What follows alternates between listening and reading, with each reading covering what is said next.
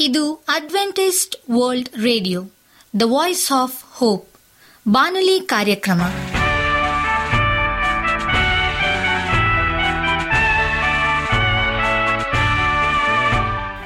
ನಮಸ್ಕಾರ ಪ್ರೀತಿಯ ಕೇಳುಗರೆ, ನಾನು ನಿಮ್ಮ ಆಕಾಂಕ್ಷ ಪಾಲ್. ನಮ್ಮ ನಿಲಯದ ಕನ್ನಡ ಕಾರ್ಯಕ್ರಮಕ್ಕೆ ತಮ್ಮೆಲ್ಲರಿಗೂ ಆತ್ಮೀಯ ಸುಸ್ವಾಗತ. ಮುಂದಿನ ಮೂವತ್ತು ನಿಮಿಷಗಳಲ್ಲಿ ಸುಮಧುರ ಹಾಡುಗಳು ಹಾಗೂ ದೇವರ ವಾಕ್ಯವನ್ನು ಕೇಳೋಣ. ಈ ಕಾರ್ಯಕ್ರಮವು ನಿಮಗೆ ಸಂತೋಷ ತರಲೆಂದು ದೇವರಲ್ಲಿ ಪ್ರಾರ್ಥಿಸುತ್ತೇವೆ. ಈ ಕಾರ್ಯಕ್ರಮದ ಪ್ರಾರಂಭದಲ್ಲಿ ಸುಮಧುರ ಗೀತೆಯನ್ನು ಆಲಿಸೋಣ.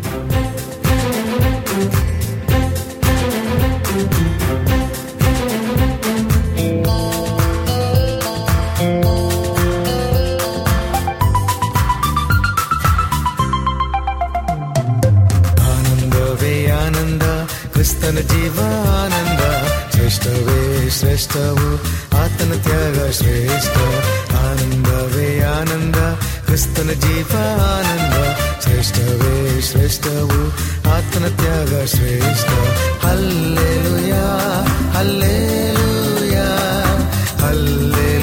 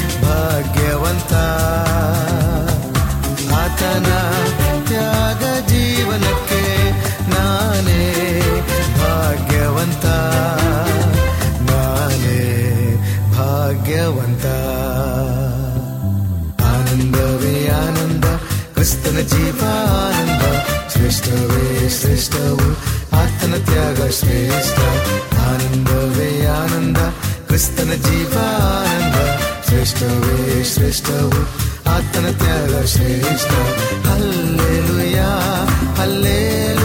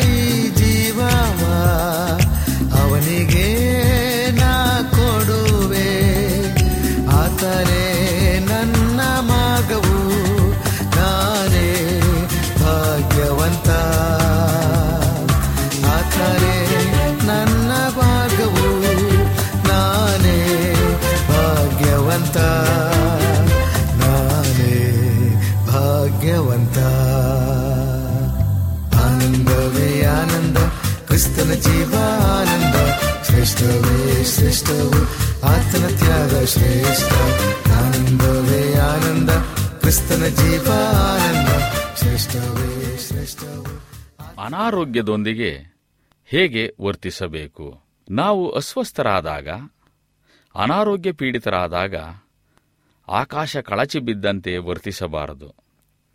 ಆರೋಗ್ಯಕರ ಮನೋಭಾವ ಬೆಳೆಸಿಕೊಳ್ಳಬೇಕು. ನಮ್ಮಲ್ಲಿನ ಅನೇಕರು ಯಾವುದೇ ರೋಗ ಬಂದರೂ ಅದರ ಗುಲಾಮರಾಗುತ್ತಾರೆ. ಮತ್ತು ಹತಾಶರಾಗಿ ಈ ಬಗ್ಗೆ ಎಲ್ಲರೊಂದಿಗೆ ಚರ್ಚಿಸುತ್ತಾರೆ. ಮಾತಿನ ಮಧ್ಯೆ ಅದೇ ವಿಷಯ. ಮಾತಾಡುತ್ತೇವೆ. ಉದಾಹರಣೆಗೆ, ಮಾನಸಿ ಎಂಬ ಬಾಲಕಿ ಪದೇ ಪದೇ ತನ್ನ ಕಣ್ಣಿನ ಶಸ್ತ್ರಚಿಕಿತ್ಸೆ ಕುರಿತು ಮಾತಾಡುತ್ತಾಳೆ. ನನಗೆ ಸ್ಪಷ್ಟವಾಗಿ ಕಾಣುವುದಿಲ್ಲ ಎನ್ನುತ್ತಾಳೆ. ತಾನೇಕೆ ರಾತ್ರಿ ರಸ್ತೆ ದಾಟುವುದಿಲ್ಲ ಎಂದು ವಿವರಣೆ ನೀಡುತ್ತಾಳೆ. ತಮ್ಮ ಆರೈಕೆ ಮಾಡಿಕೊಳ್ಳುವುದು, ಎಚ್ಚರಿಕೆ ವಹಿಸುವುದು ಒಳ್ಳೆಯದು. ಆದರೆ ನಮ್ಮ ಮಿತಿಗಳನ್ನು ಆಗಾಗ್ಗೆ ನೆನಪಿಸಿಕೊಳ್ಳುವುದರಿಂದ ಅಸಹಾಯಕತೆ ಹತಾಶೆ ಖಿನ್ನತೆ ಆವರಿಸುತ್ತದೆ. ಎಲ್ಲಕ್ಕಿಂತಲೂ ಹೆಚ್ಚಾಗಿ ಅದು ನಮ್ಮ ಆರೋಗ್ಯ ಸುಧಾರಣೆ ಆಗದಂತೆ ತಡೆಯುತ್ತದೆ. ಶ್ರೇಷ್ಠ ಸಂತರು ಅನಾರೋಗ್ಯ, ಅಸ್ವಸ್ಥತೆ ಕುರಿತು ಸಾಮಾನ್ಯ ಜನರ ಪರಿಕಲ್ಪನೆಗೆ ವಿಭಿನ್ನವಾದ ವ್ಯಾಖ್ಯಾನ ನೀಡುತ್ತಾರೆ. ಪ್ರತಿ ರೋಗವು ಮತ್ತಷ್ಟು ಆರೋಗ್ಯಕ್ಕೆ ಉತ್ತಮವಾಗಿ ದಾರಿ ಮಾಡಿಕೊಡುತ್ತದೆ. ಪ್ರತಿ ನೋವು ಹೊಸ ಮಾರ್ಗವನ್ನು ತೆರೆಯುತ್ತದೆ. ಅಪರಿಮಿತ ಸಂತಸ ತರುತ್ತದೆ. ಸಾವು ದೂರವಾಗುತ್ತದೆ ಎಂದು ಅವರು ಹೇಳುತ್ತಾರೆ. ನಾವು ಇದನ್ನು ಅರಿತಾಗ ನಮ್ಮೊಳಗೆ ಒಂದು ದೊಡ್ಡ ಬದಲಾವಣೆ ಕಂಡುಬರುತ್ತದೆ. ಕೆಲವೊಮ್ಮೆ ನಮ್ಮ ದೇಹದ ಕೋಶಗಳು ನೋವಿನ ಮಾದರಿಯಿಂದ ದೂರ ಸರಿಯುತ್ತವೆ. ಆಗ ಹಠಾತ್ತಾಗಿ ಎಲ್ಲ ಬಳಲಿಕೆ ನೋವು ದೂರವಾಗುತ್ತದೆ. ದೇಹ, ಮನಸ್ಸು ವಿಶ್ರಾಂತಿ ಸ್ಥಿತಿ ಅನುಭವಿಸುತ್ತದೆ. ಇದು ಅಪರಿಮಿತ ಸಂತಸದ ಆರಂಭ ಅಷ್ಟೇ. ಆದರೆ ಋಣಾತ್ಮಕ ಭಾವನೆ ಚಿಂತನೆಗಳಿಂದ ತುಂಬಿರುವ ನಮ್ಮ ಮನಸ್ಸು ಇದನ್ನು ಸುಲಭವಾಗಿ ಒಪ್ಪಿಕೊಳ್ಳುವುದಿಲ್ಲ. ಇದೆಷ್ಟು ದಿನ ಮತ್ತೆ ನಾನು ಅಸ್ವಸ್ಥನಾಗುತ್ತೇನೆ ಅಂದುಕೊಳ್ಳುತ್ತದೆ. ಸೂಕ್ಷ್ಮವಾದ ಗುಣಪಡುವ ಪ್ರಕ್ರಿಯೆ ಈ ಅನುಮಾನದಿಂದ ಅರ್ಧಕ್ಕೆ ನಿಂತು ಹೋಗುತ್ತದೆ. ಸಂತರು ನೀಡಿದ ಈ ಸಂದೇಶವನ್ನು ನಾವು ಅರ್ಥ ಮಾಡಿಕೊಂಡರೆ ಅನಾರೋಗ್ಯದಲ್ಲೂ ನಮ್ಮ ದೇಹ ಸಕಾರಾತ್ಮಕ ಸಂದೇಶ ನೀಡುತ್ತದೆ ಎಂಬುದು ನಮಗೆ ಅರ್ಥವಾಗುತ್ತದೆ. ಗುಣವಾಗುತ್ತಿದ್ದೇನೆ ಎಂಬ ದೇಹದ ಸಂದೇಶವನ್ನು ನಾವು ಸಂತಸದಿಂದ ಸ್ವೀಕರಿಸುತ್ತೇವೆ. ಈ ಸುಂದರ ಮಾರ್ಗದಲ್ಲಿ ನಾವು ಈ ಹಿಂದೆ ಎಂದೂ ಮಾಡದ ಕೆಲಸಗಳನ್ನು ಮಾಡಬೇಕಾಗಬಹುದು. ಅಂದರೆ ನಮ್ಮ ಮನಸ್ಸು ಹಾಗೂ ದೇಹವನ್ನು ಉತ್ತಮ ಆರೋಗ್ಯ, ಸಂತಸಕರ ಜೀವನಕ್ಕಾಗಿ ಸಜ್ಜುಗೊಳಿಸಬೇಕು. ವಿಶ್ರಾಂತ ಸ್ಥಿತಿಯಲ್ಲಿ ಕುಳಿತುಕೊಂಡು ನಿಮ್ಮ ದೇಹದ ಪ್ರತಿಯೊಂದು ಅಂಗ ಹಾಗೂ ಉಸಿರಾಟದ ಮೇಲೆ ನಿಮ್ಮ ಗಮನ ಕೇಂದ್ರೀಕರಿಸಿ. ಅಸ್ವಸ್ಥಗೊಂಡ ಅಂಗ ಭಾಗದ ಮೇಲೆ ಹೆಚ್ಚು ಗಮನ ನೀಡಿ. ಆ ನೋವು, ಕಿರಿಕಿರಿ, ಅಸ್ವಸ್ಥತೆ ಗುಣವಾಗುವವರೆಗೆ ಈ ಅಭ್ಯಾಸ ಮುಂದುವರಿಸಿ. ಅನಾರೋಗ್ಯ, ಅಸ್ವಸ್ಥತೆ ಗುಣವಾಗಲು ನಿಮಿಷಗಳು, ದಿನಗಳು, ವಾರಗಳೇ ಇಡಬಹುದು. ಆದರೆ ತಾಳ್ಮೆ ಇರಲಿ. ಅನಾರೋಗ್ಯದ ಗುರಿ ತಾಳ್ಮೆ ಕಲಿಸುವುದೇ ಆಗಿರುತ್ತದೆ. ನಾವು ಅಸಹಾಯಕರಲ್ಲ. ರೋಗ ಅಸ್ವಸ್ಥತೆಯನ್ನು ದೂರ ಮಾಡಬಹುದು ಎಂಬುದು ಅರಿವಾದಾಗ ನಾವು ಎಚ್ಚರಿಕೆಯಾಗಿ ಎಲ್ಲವನ್ನೂ ಆಯ್ಕೆ ಮಾಡಿಕೊಳ್ಳುತ್ತೇವೆ. ಕಡಿಮೆ ಕೊಬ್ಬಿನ ಆಹಾರ ಪದಾರ್ಥ ಸೇವಿಸುತ್ತೇವೆ. ಎಲ್ಲರನ್ನೂ ಕ್ಷಮಿಸುತ್ತೇವೆ. ಯಾವುದೇ ಪೂರ್ವಗ್ರಹವಿಲ್ಲದೆ ಎಲ್ಲರನ್ನೂ ಎಲ್ಲವನ್ನೂ ಸ್ವೀಕರಿಸುತ್ತೇವೆ. ಅದು ಬೇಕು, ಇದು ಬೇಕು, ಅದು ಬೇಡ ಇದು ಬೇಡ ಎಂಬುದನ್ನು ನಿಲ್ಲಿಸುತ್ತೇವೆ. ಇದು ಅದ್ಭುತ. ಈ ಪ್ರಕ್ರಿಯೆ ನಮ್ಮನ್ನು ಹಗಿರವಾಗಿಸುತ್ತದೆ. ಸಂತೃಪ್ತ ಮನೋಭಾವಕ್ಕೆ ನಮ್ಮನ್ನು ಅಣಿಗೊಳಿಸುತ್ತದೆ. ನಮ್ಮ ದೇಹ ಆರೋಗ್ಯವನ್ನು ಒಪ್ಪಿಕೊಳ್ಳುತ್ತಿದ್ದಂತೆ ಅನಾರೋಗ್ಯ ನಮಗೆ ಭಯ ಹುಟ್ಟಿಸುವುದಿಲ್ಲ ಅದು ಗುಣವಾಗುತ್ತದೆ ಎಂಬ ಭರವಸೆ ಮೂಡುತ್ತದೆ. ಕೆಲವೊಮ್ಮೆ ಮೂರು ಹೆಜ್ಜೆ ಮುಂದಿಟ್ಟಾಗ ಒಂದು ಹೆಜ್ಜೆ ಹಿಂದೆ ಬರಬೇಕಾಗುತ್ತದೆ. ಆದರೆ ನಾವು ಭರವಸೆ ಕಳೆದುಕೊಳ್ಳಬಾರದು. ನಮ್ಮ ಎಲ್ಲ ನೋವನ್ನು ಈ ಉನ್ನತ ಬೆಳಕಿಗೆ, ಉನ್ನತ ಶಕ್ತಿಗೆ ಅರ್ಪಿಸಿಕೊಳ್ಳಬೇಕು. ನಮ್ಮ ಹಸಹನೆ ಸಿಟ್ಟು, ಉದ್ವೇಗ, ಹತಾಶೆ ಎಲ್ಲವನ್ನೂ ದೇವರೇ ನಿನ್ನಲ್ಲಿ ನಿವೇದಿಸಿಕೊಳ್ಳುತ್ತೇನೆ. ನಿನಗೆ ಶರಣಾಗುತ್ತೇನೆ ಎಂದು ಹೇಳಿಕೊಳ್ಳಿ. ದೊಡ್ಡದಾದ ಬೆಳಕು ನಿಮ್ಮನ್ನು ಸಂತೈಸುತ್ತದೆ. ಆ ದೇವರಲ್ಲಿ ನಿಮ್ಮನ್ನು ತೂಗುತ್ತದೆ ಎಂದು ಕಲ್ಪಿಸಿಕೊಳ್ಳಿ. ಈಗ ನಿಮ್ಮ ದೇಹದಿಂದ ನೋವೆಲ್ಲ ಬಸಿದು ಹೋದಂತೆ ಊಹಿಸಿಕೊಳ್ಳಿ. ಕಲ್ಪಿಸಿಕೊಳ್ಳುವುದು, ಊಹಿಸಿಕೊಳ್ಳುವುದು ಅತ್ಯಂತ ಶಕ್ತಿಶಾಲಿಯಾದ ಚಿಕಿತ್ಸಾ ವಿಧಾನಗಳಲ್ಲಿ ಒಂದು. ನಿಮಗೆ ಸತ್ಯವೇದದ ಬಗ್ಗೆ ಹೆಚ್ಚಿನ ಮಾಹಿತಿ ಬೇಕಾದರೆ ನಮ್ಮ ವಿಳಾಸಕ್ಕೆ ಪತ್ರ ಬರೆಯಿರಿ ಅಥವಾ ದೂರವಾಣಿ ಕರೆ ಮಾಡಿರಿ. ನಮ್ಮ ದೂರವಾಣಿಯ ಸಂಖ್ಯೆ ಒಂಬತ್ತು ಸೊನ್ನೆ ಆರು ಸೊನ್ನೆ ಆರು ಎಂಟು ನಾಲ್ಕು ಏಳು ಏಳು ಮೂರು. ಹಾಗೂ ಎಂಟು ಮೂರು ಒಂಬತ್ತು ಸೊನ್ನೆ ಆರು ಸೊನ್ನೆ ಐದು ಎರಡು ಒಂಬತ್ತು ಒಂಬತ್ತು. ನಮ್ಮ ವಿಳಾಸ Adventist Media Centre S D A Mission Compound, Salisbury Park, Market Yard Post, Pune ನಾಲ್ಕು ಒಂದು ಒಂದು ಸೊನ್ನೆ ಮೂರು ಏಳು, ಮಹಾರಾಷ್ಟ್ರ. ಈಗ ನಮ್ಮ ಬಾನಲಿ ಬೋಧಕರಾದಂಥ ಸುರೇಂದ್ರ ರವರಿಂದ ದೇವರ ವಾಕ್ಯವನ್ನು ಕೇಳೋಣ. ನೀವು ಯಾರೆಂದು ಗುರುತಿಸುವುದು? ನಮಸ್ಕಾರ ಆತ್ಮೀಯ ಕೇಳಿಗರೆ. ಇದು ಅಡ್ವೆಂಟಿಸ್ಟ್ ವರ್ಲ್ಡ್ ರೇಡಿಯೋ ಅರ್ಪಿಸುವ ಅನುದಿನದ ಮನ್ನ ಬಾನುಲಿ ಕಾರ್ಯಕ್ರಮಕ್ಕೆ ತಮ್ಮೆಲ್ಲರಿಗೂ ನಿಮ್ಮ ಬಾನುಲಿ ಬೋಧಕನಾದ ಸುರೇಂದ್ರನು ಮಾಡುವ ನಮಸ್ಕಾರಗಳು. ಈ ಬಾನುಲಿ ಕಾರ್ಯಕ್ರಮವು ತಮ್ಮೆಲ್ಲರಿಗೂ ಸಂತಸ ತಂದಿದೆ ಎಂಬುದಾಗಿ ನಾವು ನಂಬುತ್ತೇವೆ ಮತ್ತು ನಿಮಗಾಗಿ ನಿತ್ಯವೂ ಪ್ರಾರ್ಥಿಸುತ್ತೇವೆ. ನಿಮ್ಮ ಅನಿಸಿಕೆ ಹಾಗೂ ಸಲಹೆ, ಪ್ರಾರ್ಥನೆ ವಿಜ್ಞಾಪನೆಗಳು ಇರುವುದಾದರೆ ನೀವು ನಮಗೆ ಪತ್ರಗಳ ಮೂಲಕವಾಗಿ ಅಥವಾ ದೂರವಾಣಿ ಮೂಲಕವಾಗಿ ಸಂಧಿಸಬಹುದು. ನಮ್ಮ ದೂರವಾಣಿ ಸಂಖ್ಯೆಯು ಒಂಬತ್ತು ಸೊನ್ನೆ ಆರು ಸೊನ್ನೆ ಆರು ಎಂಟು ನಾಲ್ಕು ಏಳು ಮೂರು ಮೂರು. ನಮ್ಮ email address Surendra john four five six at Gmail dot com. ಈ ರೇಡಿಯೋ ಕಾರ್ಯಕ್ರಮವನ್ನು ನಿಮ್ಮ ಮೊಬೈಲ್ನಲ್ಲಿಯೂ ಸಹ ಕೇಳಬಹುದು. ನಿಮ್ಮಲ್ಲಿ ಐಫೋನ್ ಮತ್ತು ಆಂಡ್ರಾಯ್ಡ್ ಮೊಬೈಲ್ ಇರುವುದಾದರೆ ಪ್ಲೇಸ್ಟೋರ್ಗೆ ಹೋಗಿ A W R three sixty ಎಂಬ ಆ್ಯಪನ್ನು ಡೌನ್ಲೋಡ್ ಮಾಡಿಕೊಂಡು ನಮ್ಮ ಈ ಕನ್ನಡ ಕಾರ್ಯಕ್ರಮವನ್ನು ಕೇಳಬಹುದು. ಆತ್ಮೀಯ ಕೇಳಿಗರೆ ಮತ್ತೊಂದು ಮೊಬೈಲ್ ಸಂಖ್ಯೆ ನಿಮಗೆ ಹೊಸದಾಗಿ ತಿಳಿಸ್ಲಿಕ್ಕೆ ಹೋಗ್ತೇನೆ. ನಮ್ಮ ವೈಯಕ್ತಿಕವಂಥ ಮೊಬೈಲ್ ಸಂಖ್ಯೆ nine five seven nine one two zero one two eight. ಈ ಒಂದು ಮೊಬೈಲ್ ಸಂಖ್ಯೆಗೆ ನೀವು ಕರೆ ಮಾಡಿ ನಿಮ್ಮಲ್ಲಿ ಅನಿಸಿಕೆ ಅಥವಾ ಪ್ರಶ್ನೆಗಳು, ಇನ್ನಿತರ ಈ ಒಂದು ರೇಡಿಯೋ ಕಾರ್ಯಕ್ರಮದ ಮೂಲಕವಾಗಿ ಯಾವುದಾದರೂ ಮಾಹಿತಿ ಬೇಕಾಗಿದ್ದಲ್ಲಿ ಈ ಮೇಲಿನ ಸಂಖ್ಯೆಗೆ ನೀವು ಕರೆ ಮಾಡಬಹುದು. ಈ ಸಮಯದಲ್ಲಿ ನಾವು ಈ ದಿನ ಸತ್ಯವೇದದ ಒಂದು ವಾಕ್ಯಕ್ಕಾಗಿ ಆರಿಸಿಕೊಂಡಂಥ ವೇದ ಭಾಗವು ನಾವು ನಮ್ಮನ್ನು ಹೇಗೆ ಶುದ್ಧೀಕರಿಸಿಕೊಳ್ಳುತ್ತೇವೆ ಅನ್ನುವಂಥ ವಿಚಾರದಲ್ಲಿ ನಾವು ಕಲಿತಿದ್ದೇವೆ ಕಳೆದ ಒಂದು ಸಂಚಿಕೆಯಲ್ಲಿ. ಇವತ್ತು ನೀವು ಯಾರೆಂದು ಗುರುತಿಸುವುದು ಅನ್ನುವಂಥ ವಿಚಾರವನ್ನು ನಾವು ಕಲೀಲಿಕ್ಕೆ ಹೋಗ್ತೇವೆ. ರೆಕಗ್ನೈಸ್ ಹೂ ಯು ಹಾರ್ ಎಂಬುದಾಗಿ. ನೀವು ನಿಮ್ಮನ್ನು ನಿರೀಕ್ಷೆಯಿಲ್ಲದ ಸೋತವರು ಎಂಬುದಾಗಿ ಕಾಣುತ್ತೀರೋ? ನೀವು ದೇವರನ್ನ ಮೆಚ್ಚಿಸುವ ನಿಮ್ಮ ಪ್ರಯತ್ನಗಳಲ್ಲಿ ಪುನಃ ಪುನಃ ಸೋತವರಾಗಿದ್ದೀರೋ? ನೀವು ನಿಮ್ಮ ನಿಮ್ಮ ಜೀವಿತವನ್ನೇ ಹಾಳು ಮಾಡಿಕೊಂಡಿರುವಿರೋ? ದೇವರು ತನ್ನ ಮಕ್ಕಳ ಸೋಲಿನ ಮುಖಾಂತರವು ತನ್ನ ಮಹಿಮೆಯುಳ್ಳ ಉದ್ದೇಶವನ್ನು ನೆರವೇರಿಸಬಲ್ಲನು. ಎಂಬುದಾಗಿ ಅತಿಶಯವಾದಂಥ ಸತ್ಯ. ನೀವು ಗತಕಾಲದಲ್ಲಿ ಎಂತಹ ಮಹಾ ತಪ್ಪನ್ನು ಮಾಡಿದ್ದೀರೋ, ಇಂದು ನೀವು ಹೊಸ ಪ್ರಾರಂಭವನ್ನು ಮಾಡಲು ಸಾಧ್ಯ. ನೀವು ಸಾವಿರ ಹೊಸ ಪ್ರಾರಂಭಗಳನ್ನು ಗತಕಾಲದಲ್ಲಿ ಮಾಡಿ ಸೋತಿದ್ದರೂ, ನೀವು ಸಾವಿರದ ಒಂದನೇ ಹೊಸ ಪ್ರಾರಂಭವನ್ನು ಇಂದು ಮಾಡಲು ಸಾಧ್ಯ. ದೇವರು ತನ್ನ ಪರಿಪೂರ್ಣ ಯೋಜನೆಯನ್ನು ನಿಮ್ಮ ಜೀವಿತದಲ್ಲಿ ನೆರವೇರಿಸಲು ಶಕ್ತನಾಗಿದ್ದಾನೆ. ಒಂದು ವೇಳೆ ದೇವರು ತನ್ನ ಮಕ್ಕಳಿಗಾಗಿ ಅದ್ಭುತವನ್ನು ಮಾಡದೇ ಇರುವುದಕ್ಕೆ ಕಾರಣ ಅವರು ಗತಕಾಲದಲ್ಲಿ ಸೋತಿದ್ದರಿಂದ ಅಲ್ಲ. ಆದರೆ ಅವರು ಈಗ ಆತನ ಮೇಲೆ ಭರವಸೆ ಇಡದೆ ಹೋಗಿರುವುದೇ ಆಗಿದೆ.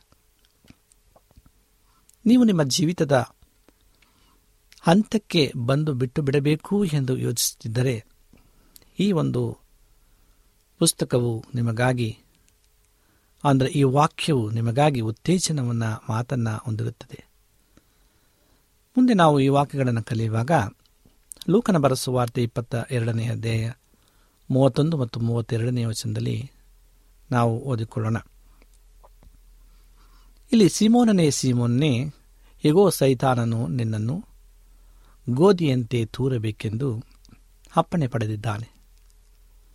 ಆದರೆ ನಿನ್ನ ನಂಬಿಕೆಯು ಕುಂದದಂತೆ ನಾನು ನಿನಗೋಸ್ಕರ ಬೇಡಿಕೊಂಡಿದ್ದೇನೆ. ನೀನು ನನ್ನ ಕಡೆ ತಿರುಗಿಕೊಂಡ ಮೇಲೆ ನಿನ್ನ ಸಹೋದರರನ್ನು ಬಲಪಡಿಸು ಎಂದು ಏಸು ಪೇತ್ರನಿಗೆ ಮುಂದಿರುವ ಅಪಾಯವನ್ನು ಪರಿಗಣಿಸಿ ಎಚ್ಚರಿಸ್ತಾನೆ. ಆ ರಾತ್ರಿಯೇ ಪೇತ್ರನು ಏಸುವನ್ನು ಮೂರು ಸಾರಿ ನಿರಾಕರಿಸಿದ್ದನ್ನು ನಾವು ತಿಳಿದಿದ್ದೇವೆ.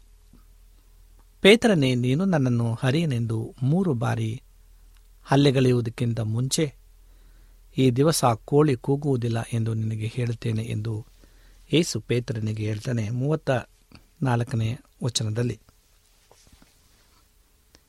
ಇಂದು ನಾನು ನಿಮ್ಮೊಂದಿಗೆ ಮನುಷ್ಯನ ಸೋಲಿನಲ್ಲಿ ದೇವರ ಉದ್ದೇಶದ ಬಗ್ಗೆ ಹಂಚಿಕೊಳ್ಳಲು ಇಚ್ಛಿಸುತ್ತೇನೆ. ಈ ವಿಷಯವು ನಿರಾಶೆಯಲ್ಲಿ ಸೋತು, ಅದರಿಂದ ಬೇಸರ ಹಾಗೂ ಧೈರ್ಯಗೊಂಡಿರುವ ನಮ್ಮಂತಹ ಹಲವರಿಗೆ ಪ್ರೋತ್ಸಾಹವನ್ನು ಕೊಡುತ್ತದೆ. ಈಗ ನಮ್ಮ ಮೊದಲ ಪ್ರಶ್ನೆ, ದೇವರು ಸೋಲನ್ನು ಅನುಮತಿಸುತ್ತಾನೆಯೇ? ಸೋಲಿನಲ್ಲಿ ಏನಾದರೂ ಉದ್ದೇಶವಿದೆಯೇ? ಅಥವಾ ದೇವರ ನಿರ್ದಿಷ್ಟ ಇಚ್ಛೆಯಲ್ಲಿ ಸೋಲು ಯಾವುದೇ ಉದ್ದೇಶರಹಿತವಾದದ್ದೇ? ಹಾಗೂ ದೇವರು ಸೋತವರನ್ನು ತನ್ನ ಯಾವುದೇ ಉದ್ದೇಶಗಳಲ್ಲಿ ಮುನ್ನಡೆಸುವುದಿಲ್ಲವೇ? ನಾವು ಈ ಮೇಲಿನ ವಾಕ್ಯಗಳನ್ನು ಓದುವಾಗ ಪೇತರನು ತನ್ನನ್ನು ನಿರಾಕರಿಸುವುದರಲ್ಲಿ ದೇವರು ಅವನನ್ನು ತಡೆದಿದ್ದನ್ನು ನಾವು ನೋಡ್ತೇವೆ. ಏಕೆ ಸಿಮೋನನೇ, ನೀನು ನನ್ನನ್ನು ಒಂದು ಬಾರಿಯೂ ನಿರಾಕರಿಸದ ಹಾಗೆ ಪ್ರಾರ್ಥಿಸುತ್ತೇನೆ ಎಂದು ಹೇಳಲಿಲ್ಲ? ಪೇತರನ್ನು ಬಿದ್ದರೂ ಅವನ ನಂಬಿಕೆ ಮಾತ್ರ ಸೋಲದಿರಲೆಂದು ಏಸು ಪ್ರಾರ್ಥಿಸಿದ್ದೇಕೆ? ಕರ್ತನು ಪೇತರನು ಬೀಳದಿರಲೆಂದು ಪ್ರಾರ್ಥಿಸದೇ ಇದ್ದದ್ದು ಒಂದು ಕುತೂಹಲಕಾರಿ ಸಂಗತಿಯಲ್ಲವೇ? ನಮ್ಮಲ್ಲಿ ಹಲವಾರು, ಅಂದರೆ ಪ್ರಭು ನಾವು ಎಂದೂ ಸೋಲದಂತೆ, ಬೀಳದಂತೆ ಇರಲು ಪ್ರಾರ್ಥಿಸಬೇಕೆಂದು ಇಷ್ಟಪಡ್ತೇವೆ.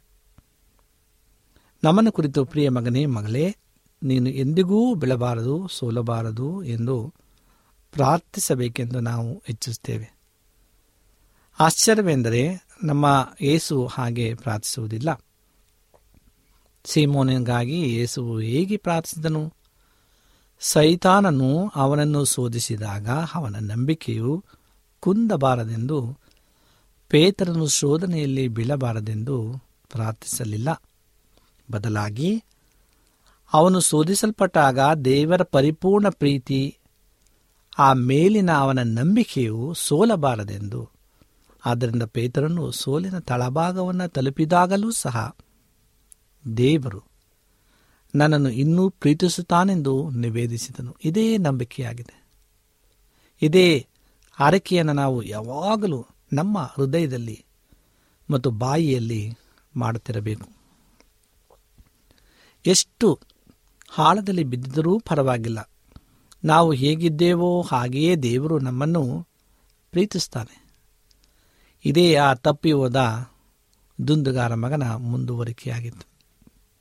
ಅವನು ಅತಿ ಕೀಳು ಸ್ಥಿತಿಯನ್ನು ತಲುಪಿದರು. ಕೆಳಮಟ್ಟಕ್ಕೆ ಇಳಿದು ಅವನಿಗಿಂತ ಕೀಳು ಮಟ್ಟಕ್ಕೆ ಬೇರೆ ಯಾರೂ ಇಳಿಯದಿಲ್ಲವೆಂದು ನಾನು ಭಾವಿಸ್ತೇನೆ. ಆ ಯವನಸ್ಥನು ಪೂರ್ಣ ತಳಮಟ್ಟಕ್ಕೆ ಇಳಿದಿದ್ದನು. ಆದರೆ ಈ ಸ್ಥಿತಿಯಲ್ಲಿ ಅವನು ಒಂದು ವಿಷಯವನ್ನು ಮಾತ್ರ ನೆನಪಿನಲ್ಲಿ ಇಟ್ಟುಕೊಂಡಿದ್ದನು. ಅದು ಅವನ ತಂದೆಯು ತನ್ನನ್ನು ಇನ್ನೂ ಪ್ರೀತಿಸುತ್ತಾನೆಂದು ಇಲ್ಲವಾದಲ್ಲಿ ಅವನೆಂದಿಗೂ ತನ್ನ ಮನೆಗೆ ಹಿಂದಿರುಗುತ್ತಿರಲಿಲ್ಲ. ಅಥವಾ ಅವನ ತಂದೆಯು ತೀರಿಕೊಂಡಿದ್ದಾನೆಂದೂ? ಈಗ ಹಿರಿಯಣ್ಣನು ಮನೆಯ ಉಸ್ತುವಾರಿಯಲ್ಲಿದ್ದಾನೆಂದು ತಿಳಿದಿದ್ದರೆ ಅವನು ಹೇಗೆ ಮನೆಗೆ ಹಿಂದಿರುಗುತ್ತಿದ್ದಾನೆ. ಖಂಡಿತವಾಗಿಯೂ ಆತನು ತಿರುಗ್ತಾ ಇರಲಿಲ್ಲ. ಅವನಿಗೆ ತನ್ನ ಹಿರಿಯಣ್ಣನ ಸ್ವಭಾವ ಚೆನ್ನಾಗಿ ತಿಳಿದಿತ್ತು. ಅದನ್ನು ತಿಳಿದ ಅವನು ಎಂದಿಗೂ ಹಿಂದಿರುಗಿ ಬರುತ್ತಿರಲಿಲ್ಲ. ಅವನು ಬರಲು ಒಂದು ಮುಖ್ಯ ಕಾರಣವೆಂದರೆ ಅವನಿಗೆ ತನ್ನ ತಂದೆಯ ಪ್ರೀತಿಯ ಮೇಲಿದ ನಂಬಿಕೆ. ಕೆಲವು ಪಾಪಿಗಳು ಇಂದಿನ ಹಲವು ಸಭೆಗಳಲ್ಲಿ ಈ ಸಾಮ್ಯದಲ್ಲಿ ಹೇಳಿರುವ ತರಹದ ಹಿರಿಯಣ್ಣನಂತಿರುವ ಹಿರಿಯರು ಅಥವಾ ಬೋಧಕರುಗಳನ್ನು ನೋಡುವುದರಿಂದ ಇಂತಹ ಸಭೆಗಳಿಗೆ ಬರುವುದಿಲ್ಲ. ಈ ಪಾಪಿಗಳು ಸಭೆಗೆ ಬಂದಿದ್ದಕ್ಕೆ ಅವರನ್ನು ಆರೋಪಿಸುವುದು ಸರಿಯಲ್ಲ. ಈ ಇಂದಿನ ಸಾಮ್ಯದಲ್ಲಿನ ತಂದೆಯಂತಹ ಆತ್ಮವುಳ್ಳ ಹಿರಿಯರು ಸಭೆಯಲ್ಲಿದ್ದರೆ ಖಂಡಿತವಾಗಿಯೂ ಅತಿ ಕೆಳ ದರ್ಜೆಯ ಪಾಪಿಗಳೂ ಸಹ ತಮ್ಮ ರಕ್ಷಣೆಯನ್ನು ಹರಸಿ ಸಭೆಯನ್ನು ಹುಡುಕಿಕೊಂಡು ಏಸುವನ್ನು ಹುಡುಕಿಕೊಂಡು ಬಂದ ರೀತಿಯಲ್ಲಿ ಬರ್ತಾರೆ. ನಮ್ಮ ಸಭೆಗಳಲ್ಲಿ ಸಹ ಹೀಗೇ ಇರಬೇಕು. ಅತಿ ಪಾಪಿಗಳೂ ಸಹ ನಮ್ಮ ಸಭಾಕೂಟಗಳಿಗೆ ಬರಲು ಇಷ್ಟಪಡಬೇಕು. ನಮ್ಮ ಮಧ್ಯೆ ಏಸು ಇದ್ದರೆ ಇದು ಖಂಡಿತ ಸಾಧ್ಯ. ಎಂತಹ ಘೋರ ಪಾಪಿಗಳು ಕೂಡ ನಮ್ಮಲ್ಲಿಗೆ ಬಂದು ರಕ್ಷಣೆಯನ್ನು ಪಡಿತಾರೆ. ಯಾರು ಸಂಪೂರ್ಣವಾಗಿ ಸೋತು ತಮ್ಮ ಜೀವಿತವನ್ನು ಒಲಸು ಮಾಡಿಕೊಂಡು ಪೂರ್ಣ ತಳಭಾಗಕ್ಕೆ ತಲುಪಿದ್ದಾರೋ ಅಂಥವರಿಗೆಲ್ಲ ನಿರೀಕ್ಷೆ ಇದೆ. ಅಂತಹ ಸ್ಥಿತಿಯಿಂದ ನಿಮ್ಮನ್ನು ತೆಗೆದು ಮಹಿಮೆಯ ತುತ್ತ ತುದಿಗೆ ತಲುಪಿಸುವ ಶಕ್ತಿ ಏಸು ಕ್ರಿಸ್ತನಿಗಿದೆ. ನಮಗಾಗಿ ಯಾವಾಗಲೂ ಆತನು ಪ್ರಾರ್ಥನೆಯನೆಂದರೆ ದೇವರ ಪ್ರೀತಿಯಲ್ಲಿ ನಮ್ಮ ನಂಬಿಕೆ ಯಾವ ಸಮಯದಲ್ಲೂ ಕುಂದಬಾರದೆಂಬುದೇ. ಈ ಒಂದು ಸಂದೇಶವು ಇಂದು ನಿಮಗೆ ಅವಶ್ಯ ಇಲ್ಲದಿರಬಹುದು. ಆದರೆ ಮುಂದೊಂದು ದಿನ ನಿಮಗೆ ಖಂಡಿತವಾಗಿ ಬೇಕಾಗಬಹುದು. ಅದು ನೀವು ಪೂರ್ಣ ತಳಭಾಗವನ್ನು ತಲುಪಿದಾಗ ಆ ದಿನ ನೀವು ಎಲ್ಲಿದ್ದರೂ, ಎಷ್ಟು ತಳಭಾಗಕ್ಕೆ ಬಿದ್ದಿದ್ದರೂ ಸಹ ದೇವರು ನಿಮ್ಮನ್ನು ಪ್ರೀತಿಸ್ತಾನೆಂದು ನೆನಪಿಡಿ. ದೇವರು ನಮ್ಮನ್ನಿನ್ನು ಪ್ರೀತಿಸ್ತಾನೆಂದು ನಂಬದೇ ನಂಬುವುದೇ ನಂಬಿಕೆಯ ಮೂಲವಾಗಿರುತ್ತದೆ. ಆತನು ಪಾಪವನ್ನು ಪ್ರೀತಿಸುವುದಿಲ್ಲ. ಹಾಗೂ ನಾವು ಪಾಪದಲ್ಲಿ ಮುಂದುವರಿಯಬೇಕೆಂದು ಸಹ ಬಯಸುವುದಿಲ್ಲ. ಆತನು ರೋಗಕ್ಕೊಳಗಾದ ಮಗುವನ್ನು ಪ್ರೀತಿಸಿ, ಆ ಮಗುವಿನಲ್ಲಿರುವ ರೋಗವನ್ನು ದ್ವೇಷಿಸುವ ತಂದೆಯಂತೆ ಇದ್ದಾನೆ. ಪೂರ್ಣವಾಗಿ ಕುಷ್ಠ ರೋಗದಿಂದಲೂ ಅಥವಾ ಕ್ಷಯ ರೋಗದಿಂದಲೂ ನರಳುತ್ತಿರುವ ತನ್ನ ಮಗುವನ್ನು ನೋಡುವ ತಾಯಿಯನ್ನು ನೆನಪಿಸಿಕೊಳ್ಳಿ. ಆ ತಾಯಿಯು ತನ್ನ ಮಗುವಿನಲ್ಲಿರುವ ರೋಗವನ್ನು ಪೂರ್ಣವಾಗಿ ಹಾಗೆ ಮಾಡಿದರು ಸಹ ಆ ಮಗುವನ್ನು ಎಷ್ಟೊಂದು ಪ್ರೀತಿಸ್ತಾಳೆ. ಹಾಗೆ ದೇವರು ಪಾಪವನ್ನು ದ್ವೇಷಿಸಿದರೂ ಸಹ ಪಾಪಿಗಳನ್ನು ಪ್ರೀತಿಸ್ತಾನೆ.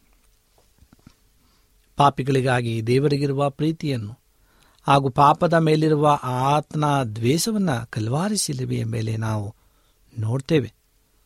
ಆತನ ಯೇಸುವನ ಶಿಲುಬೆ ಮೇಲೆ ನಮಗೋಸ್ಕರ ಸಾಯುವಂತೆ ಮಾಡಿದ್ದು ನಮ್ಮ ಮೇಲೆ ಆತನಿಗಿರುವ ಪ್ರೀತಿಯನ್ನು ಹಾಗೂ ಏಸುವು ಲೋಕದ ಪಾಪವನ್ನು ಸಿಲಿಬೆಯಲ್ಲಿ ತನ್ನ ಮೇಲೆ ಒತ್ತುಕೊಂಡಾಗ ನಿರ್ದಾಕ್ಷಿಣ್ಯವಾಗಿ ಯೇಸುವಿನಿಂದ ತನ್ನ ಮುಖ ತಿರುಗಿಸಿದನು. ಪಾಪದ ಮೇಲೆ ಆತನಿಗಿರುವ ಹಾಗೆಯನ್ನು ತೋರಿಸುತ್ತದೆ. ಪ್ರೀತಿ ಭರಿತ ದೇವರು ಜನರನ್ನು ಹೇಗೆ ನರಕಕ್ಕೆ ಕಳಿಸುತ್ತಾನೆಂದು ಜನರು ಕೆಲವು ಬಾರಿ ಹೇಳ್ತಾರೆ. ನರಕವೆಂದರೆ ಹೇಗಿದೆ? ನರಕವೆಂದರೆ ದೇವರಿಂದ ಸಂಪೂರ್ಣವಾಗಿ ತ್ಯಜಿಸಲ್ಪಟ್ಟಿದ್ದು ಅದು ದೇವರಿಲ್ಲದ ಸ್ಥಳವಾಗಿದೆ. ಈ ಭೂಮಿಯನ್ನು ದೇವರಿನ್ನೂ ತ್ಯಜಿಸಿಲ್ಲ. ಆದ್ದರಿಂದ ಇನ್ನು ಬಹಳಷ್ಟು ಒಳ್ಳೆತನವನ್ನು ಮತ್ತು ಸೌಂದರ್ಯವನ್ನು ನೋಡ್ತೇವೆ. ಮಾನವನಲ್ಲಿರುವ ಸಭ್ಯತೆ ಮತ್ತು ಒಳ್ಳೆತನವನ್ನು ನೋಡಿ ಪಿಶಾತಿಗಳು ಎಲ್ಲ ಮನುಷ್ಯರನ್ನು ತನ್ನ ವಶ ಮಾಡಲು ಪ್ರಯತ್ನಿಸುತ್ತವೆ. ಆದರೆ ದೇವರು ಮನುಷ್ಯರ ಸುತ್ತಲೂ ಒಂದು ತಡೆಯಂತಹ ಗೋಡೆಯನ್ನು ನಿರ್ಮಿಸಿರುವ ಕಾರಣ ಅವು ಇಷ್ಟಪಟ್ಟರೂ ಸಹ ಅವು ವಶ ಮಾಡಿಕೊಳ್ಳಲು ಸಾಧ್ಯವಿಲ್ಲ.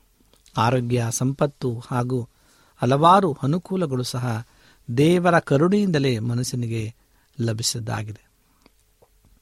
ಈ ಎಲ್ಲ ಆಶೀರ್ವಾದಗಳು ಕೂಡ ಒಳ್ಳೆಯ ಹಾಗೂ ಕೆಟ್ಟ ಜನಗಳಿಗೆ ದೇವರಿಂದ ಕೊಡಲ್ಪಟ್ಟಿವೆ. ಇವುಗಳೆಲ್ಲ ದೇವರು ಈ ಲೋಕವನ್ನಿನ್ನೂ ತ್ಯಜಿಸಿಲ್ಲವೆಂಬುದು ತೋರಿಸುತ್ತದೆ. ಆದರೆ ನರಕವು ಹೀಗಿರುವುದಿಲ್ಲ, ನರಕದಲ್ಲಿ ಕರುಣೆಯೇ ಇರುವುದಿಲ್ಲ. ಏಕೆಂದರೆ ನರಕವು ಸಂಪೂರ್ಣವಾಗಿ ದೇವರು ತ್ಯಜಿಸಿರುವ ಸ್ಥಳವಾಗಿದೆ. ಬಹಳಷ್ಟು ಅವಿಶ್ವಾಸಿಗಳಲ್ಲಿಯೂ ಒಳ್ಳೆತನ ಇರುವುದನ್ನು ನೋಡಿ ಅವರಲ್ಲಿ ದೇವರ ಪ್ರೋತ್ಸಾಹವಿನ್ನೂ ಇರುವುದನ್ನು ಈ ಲೋಕದಲ್ಲಿ ಕಾಣಬಹುದಾಗಿದೆ. ಆದರೆ ಇದೇ ಜನರು ನರಕಕ್ಕೆ ಹೋದಾಗ ಪಿಶಾಚಿಯಂತೆ ದುಷ್ಟತನವನ್ನು ಹೊಂದುತ್ತಾರೆ. ಕಾರಣ, ದೇವರ ಕರುಣೆಯು ಅವರ ಜೀವಿತದಿಂದ ತೆಗೆಯಲ್ಪಡುವುದರಿಂದ. ಹೀಗಾಗ್ತದೆ. ನರಕಕ್ಕೆ ಹೋದಾಗ ಮಾತ್ರ ಜನರು ಮೊದಲ ಬಾರಿಗೆ ದೇವರಿಂದ ಸಂಪೂರ್ಣವಾಗಿ ತ್ಯಜಿಸಲ್ಪಡುವುದೇನೆಂದು ಅನುಭವಿಸುತ್ತಾರೆ ಇದನ್ನು ಯೇಸು ಶಿಲುಬೆಯಲ್ಲಿ ಅನುಭವಿಸಿದ್ದಾಗಿರುತ್ತದೆ. ಶಿಲುಬೆ ಮೇಲೆ ದೇವರು ಏಸುವನ್ನು ತ್ಯಜಿಸಿದಾಗ ಆ ಮೂರು ತಾಸುಗಳ ಕಾಲ ಕತ್ತಲಿನಲ್ಲಿ ಆತನು ನರಕದ ಯಾತನೆಯನ್ನು ಅನುಭವಿಸಿದನು. ಅಲ್ಲಿ ನಾವು ಪಾಪವನ್ನು ದೇವರು ಎಷ್ಟು ದ್ವೇಷಿಸುತ್ತಾನೆಂಬುದನ್ನು ನೋಡ್ತೇವೆ. ಹಾಗಿದ್ದರೆ ಉತ್ತರ ಏನು? ಇಂತಹ ಪ್ರೀತಿಯುಳ್ಳ ದೇವರು ಜನರನ್ನು ನರಕಕ್ಕೆ ಕಳಿಸಿದ್ದ ತಾನೇ ಈ ಪ್ರಶ್ನೆಗೆ ಉತ್ತರವು ಮುಂದಿನ ಪ್ರಶ್ನೆಯ ಉತ್ತರದಲ್ಲಿ ಅಡಕವಾಗಿದೆ. ಈ ಲೋಕದ ಪಾಪವು ತನ್ನ ಸ್ವಂತ ಮಗನ ಮೇಲೆ ಬಿದ್ದಾಗ ನರಕ ಯಾತನೆಯನ್ನು ಅನುಭವಿಸಲು ಪ್ರೀತಿಯುಳ್ಳ ದೇವರು ಅನುಮತಿಸುತ್ತಾರೆಯೇ? ಅದನ್ನು ಮಾಡುವುದಾದರೆ ಜನರನ್ನು ಸಹ ನರಕಕ್ಕೆ ಕಳಿಸುತ್ತಾನೆಂಬುದು ಸತ್ಯ. ಯಾರು ದೇವರಿಗೆ, ನಾನು ನಿನ್ನ ಮಾತನ್ನು ಕೇಳುವುದಿಲ್ಲ, ನಾನು ನನ್ನ ಹಾದಿಯನ್ನು ಆರಿಸಿಕೊಂಡಿದ್ದೇನೆ. ಎಂದೆಂದಿಗೂ ನಾನು ಅದರಲ್ಲೇ ಮುಂದುವರಿಯುತ್ತೇನೆ ಎಂದು ಹೇಳಿ ಪಾಪದಲ್ಲಿಯೇ ಮುಂದುವರಿಯುತ್ತಾರೆಯೋ ಅಂಥವರಿಂದ ಪ್ರೀತಿಪೂರ್ವಕ ದೇವರ ತನ್ನ ಮುಖವನ್ನು ತಿರುಗಿಸಿಕೊಳ್ತಾನೆ. ಪ್ರಿಯ ಆತ್ಮೀಯ ಸ್ನೇಹಿತರೆ, ದೇವರ ವಾಕ್ಯದಲ್ಲಿರ್ತದೆ ಜ್ಞಾನೋಕ್ತಿ ಇಪ್ಪತ್ತೊಂಬತ್ತನೇ ದೇಹ ಒಂದರಲ್ಲಿ ವಿಸ್ತಾರ ಅನುವಾದ ಇರ್ತದೆ ಅನೇಕ ಸಲ ತಿದ್ದಿದರೂ ಸಲಹೆಯನ್ನು ಸ್ವೀಕರಿಸಿದವರು ಒಂದು ದಿನ ಇದ್ದಕ್ಕಿದ್ದ ಹಾಗೆ ಇನ್ನೊಂದು ಅವಕಾಶವೂ ಸಿಕ್ಕದಂತೆ ನಾಶವಾಗುವರು. ಯಾರು ದೇವರ ಪ್ರೀತಿಯ ಆಹ್ವಾನಗಳನ್ನು ತಿರಸ್ಕರಿಸುತ್ತಾನೋ ಅವನು ಅಪಾಚಿನಲ್ಲಿದ್ದಾನೆ ಎಂಬುದಾಗಿ. ಈ ಸೂಕ್ಷ್ಮ ಪ್ರಜ್ಞೆಯ ಸಹೋದರ ಸಹೋದರಿಯರು ಇದನ್ನು ಕೇಳಿ ಧೈರ್ಯಗೊಳ್ಳಬೇಕೆಂದು ನಾನು ಅಪೇಕ್ಷೆ ಪಡುವುದಿಲ್ಲ ಏಕೆಂದರೆ ಈ ವಾಕ್ಯವು ಪಾಪದಲ್ಲಿ ಎಡವಿ ಬೀಳುವವರಿಗಾಗಿ ಬರೆದಿರುವುದಿಲ್ಲ. ಆದರೆ ಯಾರು ಪಾಪವನ್ನು ಪ್ರೀತಿಸುತ್ತಾರೋ ಹಾಗೂ ಅದರಲ್ಲೇ ಮುಂದುವರಿತಾರೋ ಅವರನ್ನು ಎಚ್ಚರಿಸಲು ಬರೆದಿದ್ದಾಗಿದೆ. ಇದನ್ನು ಶುದ್ಧವಾಗಿ ಜೀವಿಸಲು ಪ್ರಯತ್ನಿಸುತ್ತಾ ಆಕಸ್ಮಿಕವಾಗಿ ಬೀಳುವವರಿಗೆ ಬರೆದಿಲ್ಲ. ಯಾರು ದೇವರನ್ನು ತಡೆದು ಪಾಪ ಮಾಡುತ್ತಾ ಇರಲು ಪ್ರೀತಿಸುತ್ತಾರೋ ಅಂತಹ ತಿರುಬೀಳುವವರಿಗೆ ಬರೆದಿದೆ ಎಂಬುದಾಗಿ. ಆತ್ಮೀಯ ಸ್ನೇಹಿತರೆ, ಅಂತ ಕಾಲದಲ್ಲಿ ಜೀವಿಸ್ತಾ ಇದ್ದೇವೆ. ಯೇಸು ಕ್ರಿಸ್ತನು ಮರಣ ಅತಿ ಶೀಘ್ರವಾಗಿದೆ ಎಂಬುದನ್ನು ತಿಳಿಸು. ನೀವು ಯಾರೆಂದು ನಾವು ಗುರುತಿಸಿಕೊಳ್ಳುವಾಗ ದೇವರ ಮಗನು ಮಗಳು ಎಂಬುದಾಗಿ ನಾವು ಗುರುತಿಸಿಕೊಂಡು ಜೀವಿಸುವಾಗೆ ದೇವರು ನಮ್ಮ ಎಲ್ಲರನ್ನ ಬಲಪಡಿಸಲಿ ಎಂಬುದಾಗಿ ಈ ವಾಕ್ಯವಾಗಿದೆ. ದೇವರು ವಾಕ್ಯಗಳನ್ನು ಆಶೀರ್ವಾದ ಮಾಡಲಿ. ನಮ್ಮ ಕಣ್ಣುಗಳನ್ನು ಮುಚ್ಚಿ ಪ್ರಾರ್ಥನೆಯನ್ನು ಮಾಡಿಕೊಳ್ಳೋಣ. ನಮ್ಮನ್ನು ಬಹಳವಾಗಿ ಪ್ರೀತಿ ಮಾಡ್ತಕ್ಕಂಥ ಪರಲೋಕದ ದೇವರೇ, ನಿನಗೆ ಸ್ತೋತ್ರ. ನಿನ್ನ ಕೃಪೆ, ನಿನ್ನ ಅಪಾರವಂತ ಕರುಣೆಗಾಗಿ ಸ್ತೋತ್ರ. ನೀನು ಕೊಟ್ಟಂಥ ಆಶೀರ್ವಾದಕ್ಕಾಗಿ ಸ್ತೋತ್ರ. ನೀವು ಯಾರೆಂದು ಗುರುತಿಸುವುದು ಎಂಬ ವಿಷಯವನ್ನು ಕುರಿತು ನಾವು ಧ್ಯಾನ ಮಾಡಿದ್ದೇವೆ. ಕರ್ತನೆ, ಈ ವಾಕ್ಯಗಳ ಮೂಲಕವಾಗಿ ನಮ್ಮನ್ನು ಬಲಪಡಿಸು. ನಾವು ಆತ್ಮಿಕವಾಗಿ ನಿನ್ನನ್ನು ಗುರುತುಕೊಂಡು ನಾವು ನಡೀಲಿಕ್ಕಾಗುವಂತೆ ಸಹಾಯ ಮಾಡು. ಈ ವಾಕ್ಯಗಳನ್ನು ಕೇಳುತ್ತಿರುವಂಥ ಪ್ರತಿಯೊಬ್ಬ ನಿನ್ನ ಪ್ರಿಯ ಮಕ್ಕಳನ್ನು ಹೆಸರೆಸರಾಗಿ ಆಶೀರ್ವಾದ ಮಾಡು. ಒಂದು ವೇಳೆ ಅವರು ನೋವು, ಕಷ್ಟ, ಕುಂದು, ಕೊರತೆ, ದುಃಖ, ಕಣ್ಣೀರು, ಬಾಧೆಗಳಿಂದ ನರಳುತ್ತಿದ್ದರೆ ಅವರನ್ನು ಮುಟ್ಟು ನೀನು ಗುಣಪಡಿಸು. ನಿಮ್ಮ ಪ್ರಾರ್ಥನೆ ಕೇಳ್ತಾ ಇದ್ದೆ, ಅದಕ್ಕಾಗಿ ಸ್ತೋತ್ರ. ಮತ್ತೊಮ್ಮೆ ನಮ್ಮೆಲ್ಲರನ್ನು ತಲೆಬಾಗಿರ್ತಕ್ಕಂಥ ಪ್ರತಿಯೊಬ್ಬರನ್ನು ನಿನ್ನ ಕರೆಗಳಿಗೆ ಒಪ್ಪಿಸ್ಕೊಡ್ತಾ ಈ ಪ್ರಾರ್ಥನೆಯನ್ನು ಯೇಸು ಸ್ವಾಮಿ ಹೆಸರಿನಲ್ಲಿ ಬೇಡಿಕೊಳ್ಳುತ್ತೇವೆ ತಂದೆಯೇ. ಆಮೇನ್. ನಿಮಗೆ ಸತ್ಯವೇದದ ಬಗ್ಗೆ ಹೆಚ್ಚಿನ ಮಾಹಿತಿ ಬೇಕಾದರೆ ನಮ್ಮ ವಿಳಾಸಕ್ಕೆ ಪತ್ರ ಬರೆಯಿರಿ ಅಥವಾ ದೂರವಾಣಿ ಕರೆ ಮಾಡಿರಿ. ನಮ್ಮ ದೂರವಾಣಿಯ ಸಂಖ್ಯೆ ಒಂಬತ್ತು ಸೊನ್ನೆ ಆರು ಸೊನ್ನೆ ಆರು ಎಂಟು ನಾಲ್ಕು ಏಳು ಏಳು ಮೂರು ಹಾಗೂ ಎಂಟು ಮೂರು ಒಂಬತ್ತು ಸೊನ್ನೆ ಆರು ಸೊನ್ನೆ ಐದು ಎರಡು ಒಂಬತ್ತು ಒಂಬತ್ತು. ನಮ್ಮ ವಿಳಾಸ Adventist Media Centre S D A Mission Compound, Salisbury Park, Market Yard Post, Pune ನಾಲ್ಕು ಒಂದು ಒಂದು ಸೊನ್ನೆ ಮೂರು ಏಳು ಮಹಾರಾಷ್ಟ್ರ. ಮತ್ತೆ ಮುಂದಿನ ಕಾರ್ಯಕ್ರಮದಲ್ಲಿ ಭೇಟಿಯಾಗುವ. ನಮಸ್ಕಾರಗಳು.